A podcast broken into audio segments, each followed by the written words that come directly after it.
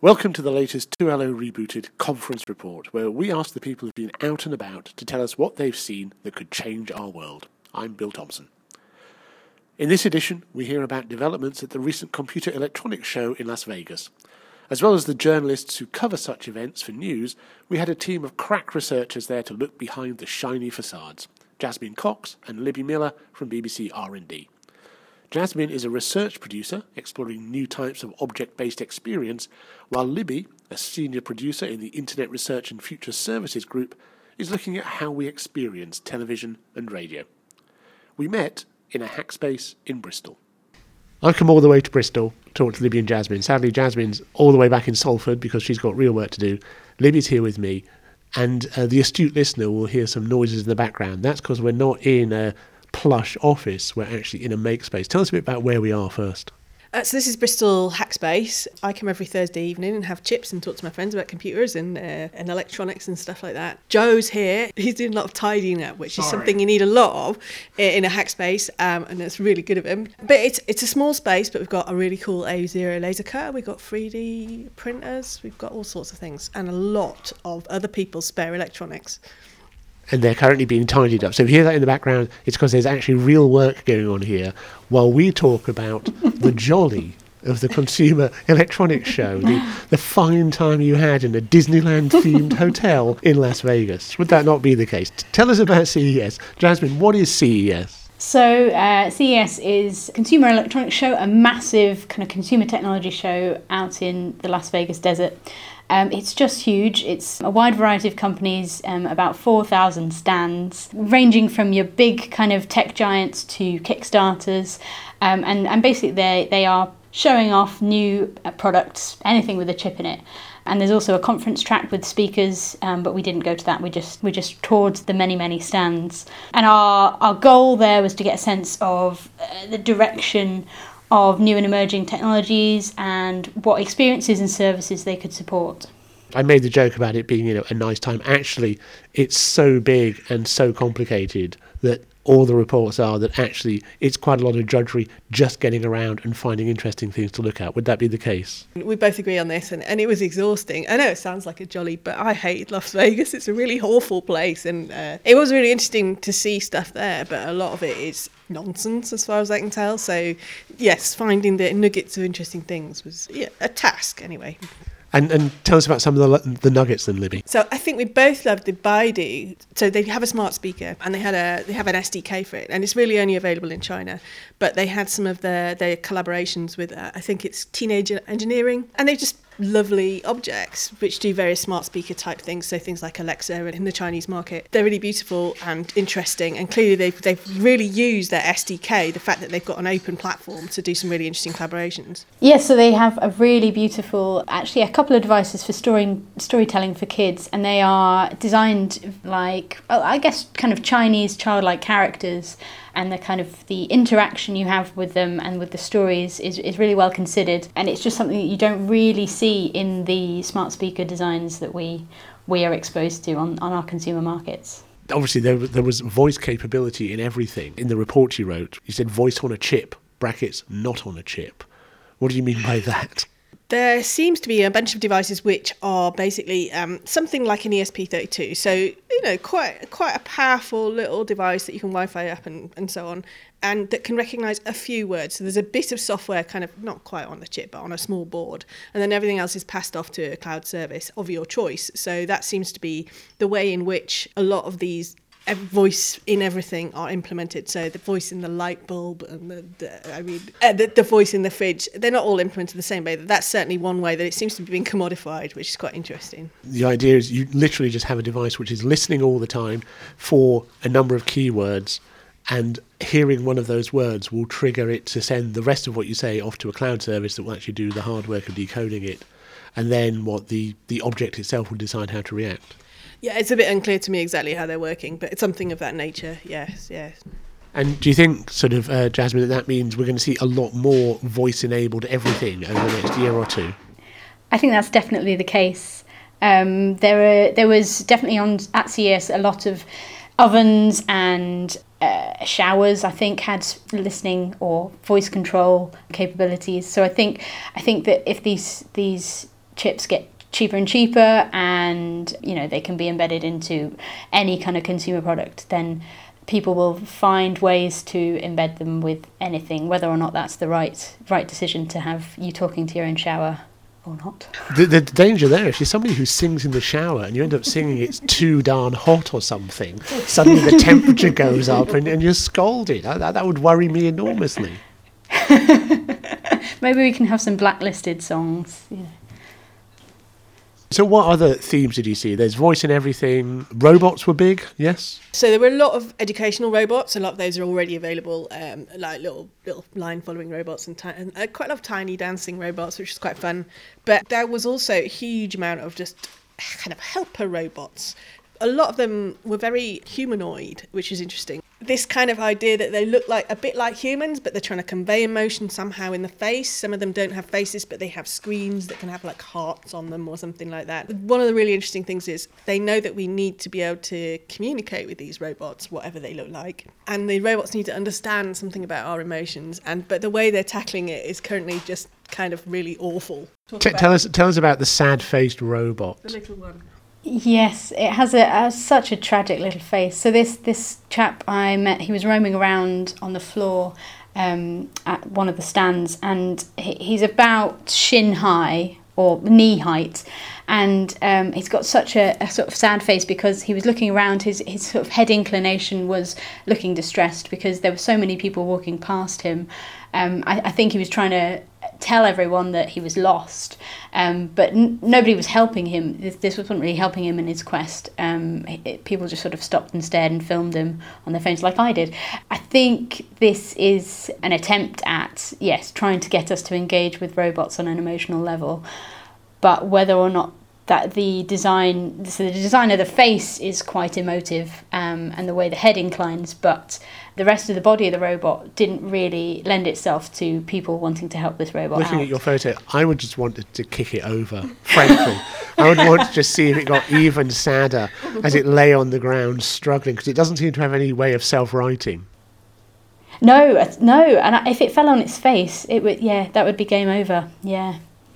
Were there any convincing robots then? Then, Liz, Libby, were, were there any any of them make you think, yes, actually, this is heading in the right direction? Because you sound quite sceptical at the moment. I thought they were all awful. The ones I saw were all awful.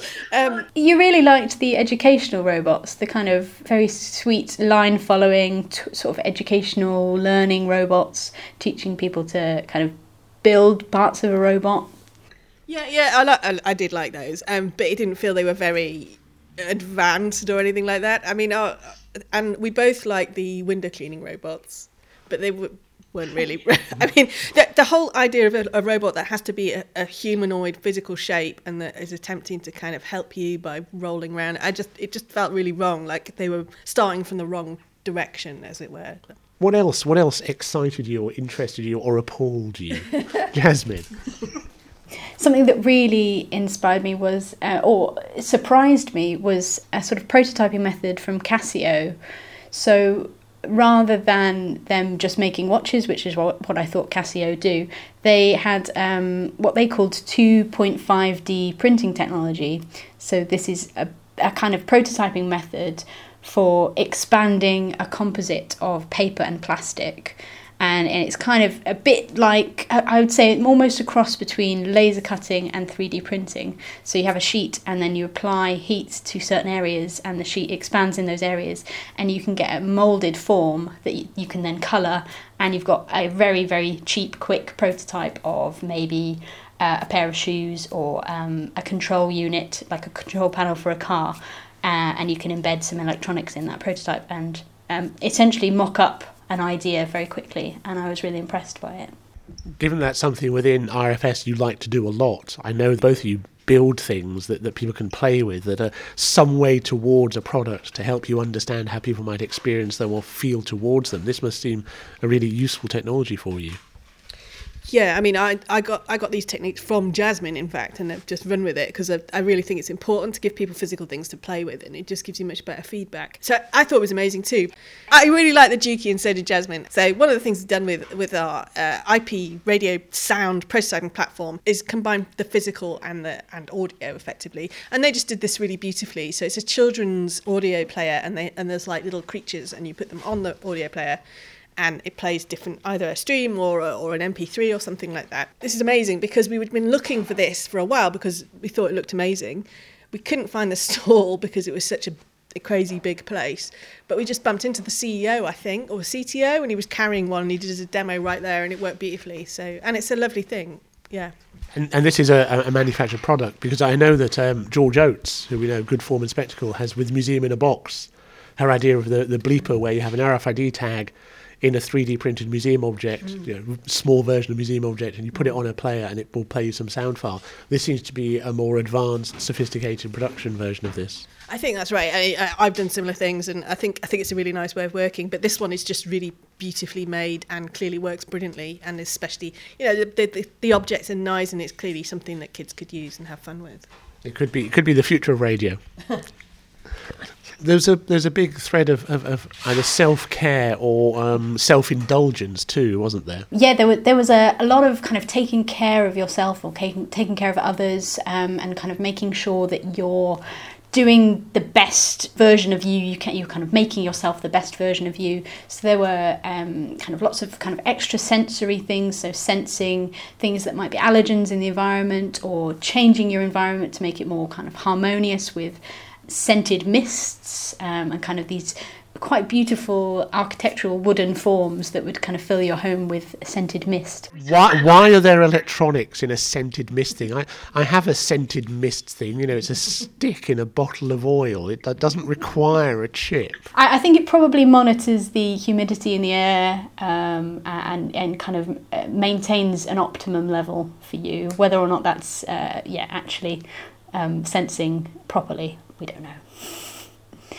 Tell me, tell me about lidar because it, it, strikes me that that's a really interesting thing. If if lidar is firstly what lidar is, and is it going mainstream? I mean, one thing we haven't really mentioned but was very prominent is um, there were there were prototype cars and self-driving cars and kind of in in car entertainment. Now, apparently, this is usually something that you get at CES, but it was much bigger than usual because there's so much hype around self-driving cars. And then, what do you do when you're in a self-driving car because you're not driving? So one of the things we were doing was looking for technologies that were being commodified. So, the, the, as you say, getting really cheap. And one of those was lidar. So lidar is the is the technological component that in its most advanced stages allows cars to detect objects and people and things like that. So it's a very, very fast spinning, light emitting thing that detects things that are around it. It is getting lots cheaper. So for a while, you've been able to get quite cheap ones, but they're not very good. So, but basically, the quality is rising and the, the, the, the price is falling. So that means people are starting to use it for different things or trying to. But also, it's something to think about, perhaps, that they're around, they're cheap. Maybe we could use it somewhere in the BBC. I don't really know where, but we thought it was important to say that it was getting cheaper. So we met we met some people who had taken a fire, uh, you know, they were selling a black box that did LiDAR and they just bought the components off the shelf, five, and the whole thing was five hundred bucks. So you know. And so you can get because what lidar gives you is what's called a point cloud, which which lets you know the location in three D space of, of the object, so you can then bring it into some some way of manipulating it or cre- putting a mesh on it and creating an object or printing it or doing do, doing something with it. So one of the other things that we realized was being commodified was again coming out of the all the money that's been put into machine learning effectively. So and that's getting cheaper and cheaper. So and it was appearing inside robots. So not just voice recognition, so that's, we've talked about that, but um, object rec- object recognition and face recognition, which is everywhere. So, yeah, it's a thing. So we can now scan the environment using LiDAR, listen to what's being said in it using voice recognition, and also find objects and faces within that environment. So, so no surveillance dystopia there at all. when you come back from somewhere like CES, and I ask both of you this sort of, are you inspired, horrified, or just too tired to think about it? Jasmine? I think initially I was quite tired but since then, I have. It's actually. It's made me get a Raspberry Pi out and prototype some stuff. So I think I have been inspired, especially by things like very small, kind of flexible printed electronics that we saw, some of the kind of more uh, things that we just kind of stumbled upon um, rather than the big, big kind of voice tech stuff. How about you, Libby? Uh, I wasn't inspired. I, d- I like the flexible electronics as well, but I don't really think they're available to play with yet, and sadly. No, I found it very disturbing, and um, I felt like my IQ had dropped 30 points as soon as I got there because of the environment and the jet lag and stuff. Because the whole place was just, for me, like a, a real manifestation of, of the paranoia and neuroticism of the tech industry. Now, obviously, that was from a certain perspective, but um, of, of being in that situation. But it, it is a very strange place, and I interesting, but kind of anthropologically interesting, perhaps more than anything else. So. Well, it's been fascinating to hear your perspectives, both of you. Not least because having watched the what you might call the mainstream press coverage of it and read the coverage of it, seen what's appeared on TV about CES, seen the stories that were picked up there, your perspective is so radically different. It, it, it's clear if you put two serious researchers into an environment with lots of stuff, you're going to see different things. And, and, the things you take away from that and the things you bring back into the BBC are also very different. And actually, it has to be said, from my perspective, much more valuable. So I'd like to finish by suggesting we read your poem. now, you have two options here. I can, I can ask you to read it, or I can get a, a text to voice system to do it. But so it's up to you. I think I prefer the text to voice if that's okay. Okay, so so we'll get a machine to read the poem now. And that will be the end of it. Thank you, thank you, Libby and Jasmine, for, for sharing your experience. Would you go back next year? No, not me. okay, good. Well, we'll find somewhere else to go then. Thanks a lot.